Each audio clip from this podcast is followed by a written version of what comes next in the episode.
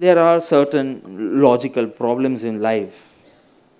I was sharing with someone in the evening કે હજી પણ law સ્કૂલ્સમાં this problem is considered a logical problem unsolvable problem and it's yet debated in the law school કે આવો કોઈ case આવે તો how will you solve એટલે જે લો સ્ટુડન્ટ્સ હોય ને તેને આ પ્રોબ્લેમ આપે અને હજી સુધી સોલ્વ નથી થયો પ્રોબ્લેમ ઇઝ કે there was a teacher in a law school અને એક સ્ટુડન્ટ આવે છે કે મારે લો શીખવું છે, પણ મારી પાસે પૈસા નથી.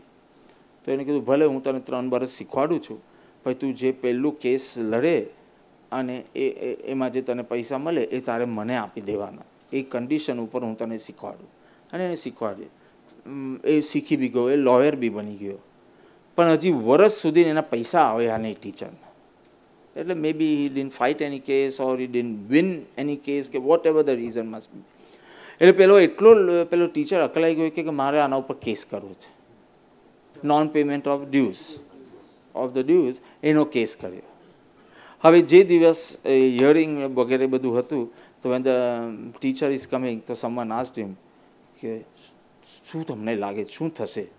તો કે, મારે કોઈ ફિકર કરવાની જ નથી. હું જીતીશ, તો પછી he will have to pay me અને હું હારીશ, તો આ એની પહેલી જીત હશે, તો he will pay me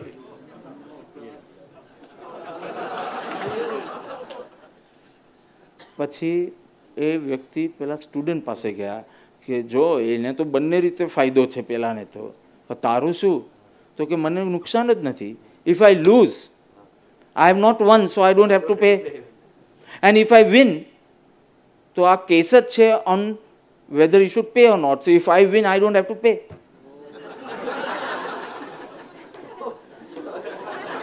you understood આ કેસ કેવી રીતે સોલ્વ કરવાનો? હજી લો સ્કૂલમાં it is debated life will give you such problems only which which can not be solve એટલે બહુ માથું નહીં મારું accept and enjoy and go ahead